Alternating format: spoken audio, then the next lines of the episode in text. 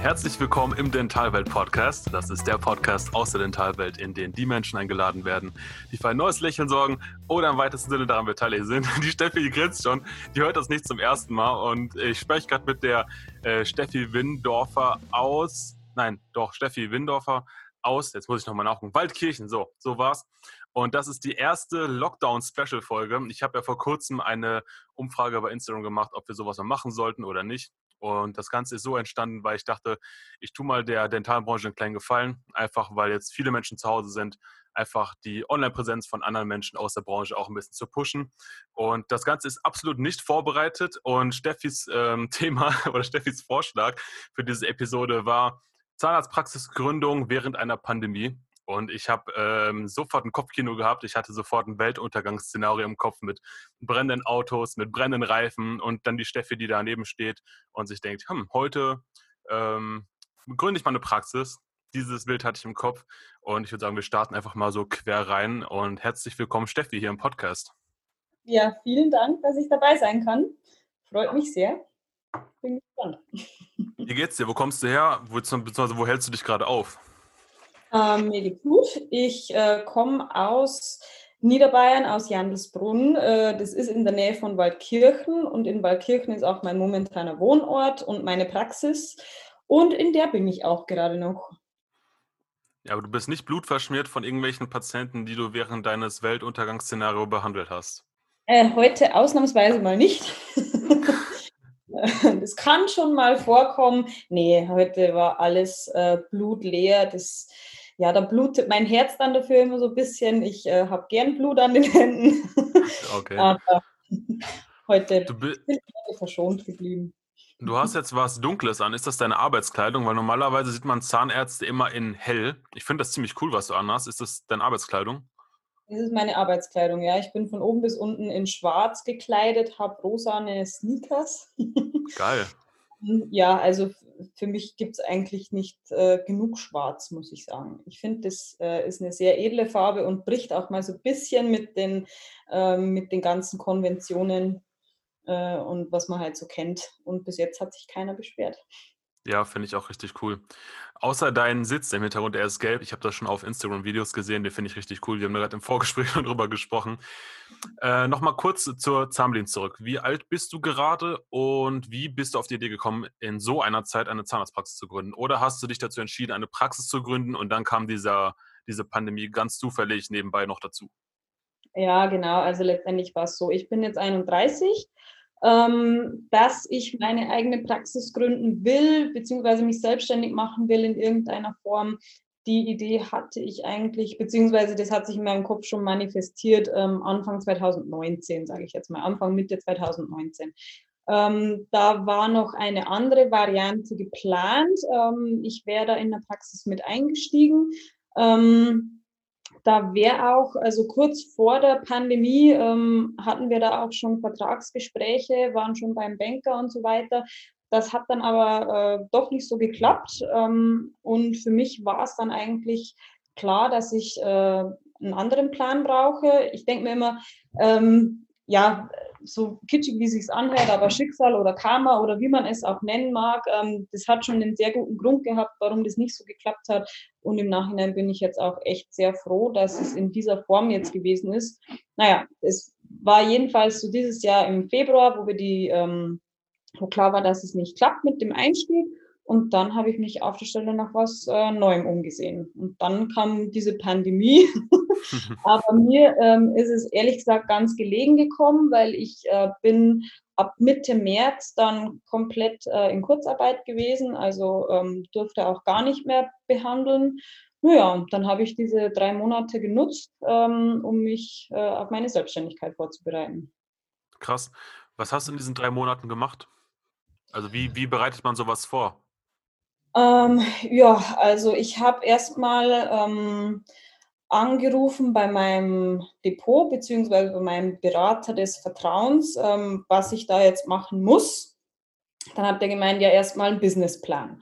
Ähm, dann habe ich äh, bei meinen jetzigen Partnern angerufen. Also ich bin in einer Praxisgemeinschaft. Äh, zur Erklärung, Praxisgemeinschaft heißt, es sind zwei Praxen unter einem Haus mit getrennter Abrechnung. Ähm, ich miete letztendlich die Räumlichkeiten und die Helferinnen, ähm, die teilen wir uns auch. Ähm, genau, und dann habe ich mit denen gesprochen. Die haben eigentlich mich äh, angespornt, das möglichst schnell zu machen, nicht zu warten bis September oder irgendwann, sondern wirklich das durchzuziehen. Naja, und solange der Lockdown gewesen ist, ähm, habe ich dann so viel vorbereitet, wie einfach gegangen ist. Ähm, habe mir einen Steuerberater gesucht, habe an meinem Businessplan geschrieben. Das hat schon auch etwas gedauert, weil mir wichtig ist, dass es alles von mir kommt äh, und nicht irgendwie von der Stange. Ähm, naja, sobald dann wieder Termine erlaubt waren, ähm, habe ich ähm, mich mit dem Steuerberater mal persönlich getroffen, ähm, habe ähm, ja, Praxiskleidung geshoppt, ähm, war bei der Bank, habe denen meinen Businessplan vorgelegt, habe dann dann nochmal einen Businessplan bekommen. das mit dem Kredit hat auch sehr, sehr schnell geklappt. Da haben viele auch äh, mit sorgenvoller Miene gefragt, ob das bei der Apobank denn hingehauen hat, weil das war gerade auch zu diesem Shitstorm, mhm, ähm, ich, als alle nicht mehr in äh, reingekommen sind. Bei mir war das ganz gut. Ich kam gleich in das neue System rein und ich hatte da auch nie Probleme. Ähm, wir haben da auch in der Filiale Passau super Berater äh, bei der Apobank. Also da ähm, habe ich echt Leute, auf die ich mich verlassen kann. Krass. Jetzt ist es ja ohnehin schon schwer genug, sich selbstständig zu machen oder andere Leute hatten ja oder andere Menschen haben äh, so oder so viele Bedenken, sich selbstständig zu machen und dann kam bei dir noch mal ein besonderes Erschwernis dazu. Wie ging es dir denn in dieser Zeit und wie hat, wie hat diese Bürokratie auf sich warten lassen? Weil ich glaube schon, dass das auch noch mal so eine Sache ist, weil, wie du schon sagtest, man kann nicht einfach zum Steuerberater gehen, man kann nicht einfach ein persönliches Gespräch in der Bank haben. Hast, wie hat das hingehauen, diesen Termin finden? Oder hast du das alles über, über Zoom-Calls gemacht? Oder wie hast du das ganze organisatorische im Background gemanagt in dieser Zeit? Also die Termine habe ich tatsächlich alle bis zu diesem Zeitpunkt äh, verlegt, wo ich wieder persönlich Termine haben konnte. Und ich habe da wirklich äh, viel Glück mit meinen Beratern, die sind da äußerst unkompliziert. Ich habe gesagt, Leute, ich will mich jetzt in einem Monat niederlassen, da muss ich die Praxis aufsperren. Äh, ja, kein Problem, dann treffen wir uns dann und dann, dann kommst du um 8 Uhr abends, dann kommst du um 9 Uhr abends. Mhm. Ähm, wir treffen uns beim Essen. also das war... Äh, Wo es noch super. ging. Ja, genau, genau. Musstest du viele Sachen neu besorgen oder nutzt du die Räumlichkeiten und die Geräte in der Praxis? Ähm, ich nutze, Entschuldigung, ich nutze äh, größtenteils die Räumlichkeiten und die Geräte in der Praxis. Es sind ein paar Sachen, äh, die ich noch äh, speziell besorgt habe. Zum Beispiel für die Prophylaxe habe ich mir ein NSK-Gerät besorgt. Das war mir wichtig.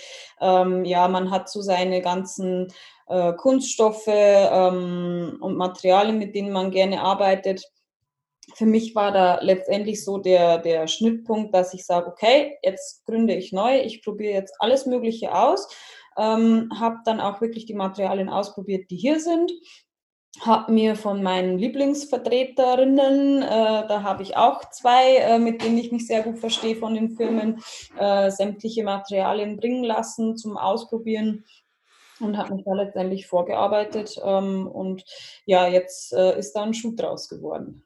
Sehr cool. Das heißt, du bist offiziell seit wann selbstständig? Seit 1. Juli bin ich selbstständig. Krass, das ist genau die Zeit, wo ich nach Bayern gezogen bin. Wir haben uns ja auch sogar in dieser Zeit ähm, in Bayern getroffen mit der Petra und der Alex von der Forza Da waren ja auch so viele interessante Gespräche. Und da haben wir sogar darüber nachgedacht, mal eine Podcast-Episode aufzunehmen. Und da war es ja noch so im Raum, hm, über welches Thema sprechen wir denn? Aber ich glaube, das ist genau das, worüber wir hätten sprechen müssen. Ich glaube, was passenderes hätte es nicht geben können. Weil wer kann schon behaupten, in einer Pandemie eine Zahnarztpraxis aufzumachen?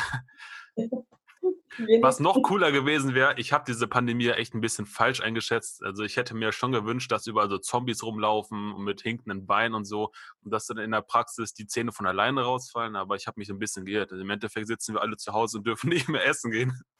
Ja, genau. Aber was nicht ist, kann ja noch werden. Man weiß ja nie, wie so ein Virus mutiert. Ja, wie stehst du denn zu, zu sowas? Ich meine, das Thema ist jetzt echt rauf und runter äh, gequatscht und echt ausgelutscht mittlerweile und ich will auch eigentlich gar nicht über irgendeinen so blöden Virus sprechen. Aber mhm. wie, wie trittst du jetzt äh, in die Praxis rein? Siehst du das Ganze optimistisch oder denkst oder hast du auch Sorge, wie so frei von der Leber? Wie siehst du das Ganze? Ich bin grundsätzlich Optimist. Also ähm, ich laufe jetzt nicht mit dem Kopf in den Wolken rum, aber ich mag es nicht, wenn man jammert. Ich mag es nicht, wenn man schimpft. Ich meine, klar, ich habe auch mal meine Tage, meine schlechten Tage dabei, aber wäre ich jetzt Pessimist und würde mir Sorgen machen, dass uns das alle kaputt macht, dann hätte ich wahrscheinlich auch nicht gegründet. Also hm. äh, ja, es ist jetzt momentan ziemlich beige bisschen mhm. ähm, die ganze Lage, aber mei, ich denke mir immer, anderen geht es viel, viel schlimmer. Äh, wir müssen einfach mal zu Hause bleiben.